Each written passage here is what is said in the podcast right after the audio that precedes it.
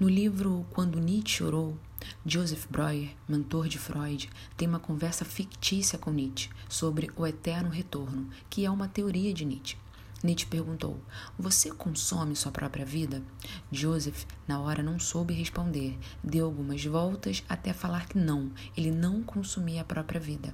Ele apenas vivia uma vida que foi atribuída a ele. Então Nietzsche perguntou: "Se um demônio chegasse para você agora e dissesse que a vida que você vive hoje, você viverá infinitamente.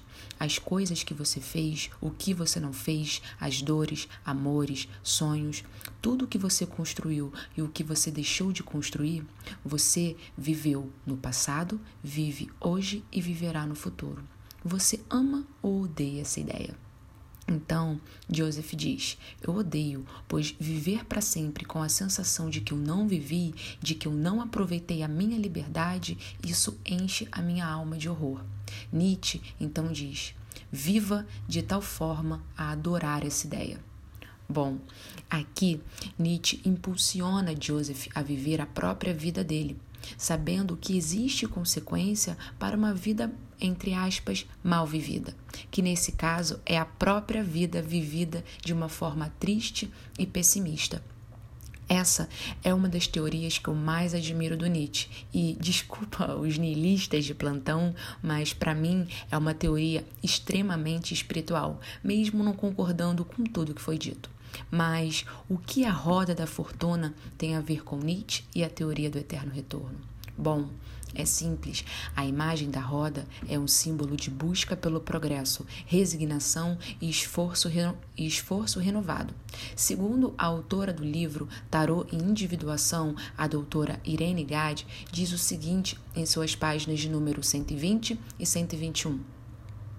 A roda significa força vital, formação, destino, é rotação, vórtice, mudança e repetição periódica.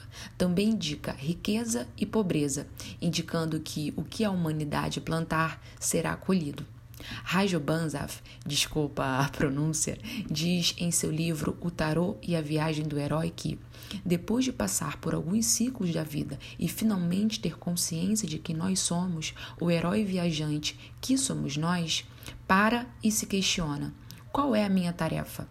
Nesse momento, nós nos deparamos com a nossa vocação, com tudo o que foi aprendido até esse ponto de nossas vidas e o que faremos em diante. Muitas pessoas, como Joseph, nunca nem chegaram a se questionar sobre isso, pois de que valeria entender a minha tarefa se não sei quem sou?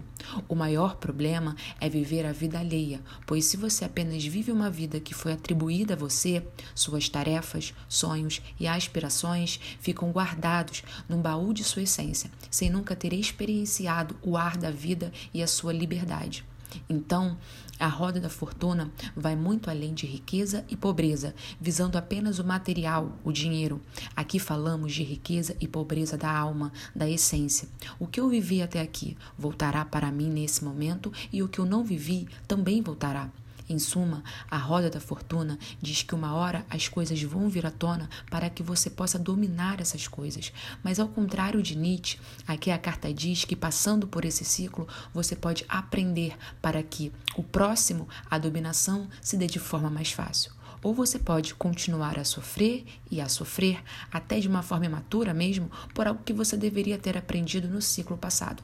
A ideia de que a vida é cíclica, é libertadora, pois temos a chance de aprender com esses ciclos, temos a chance de olhar por outros pontos de vista, para que quando estivermos embaixo, possamos entender que a vida é pedagógica e não uma maldição.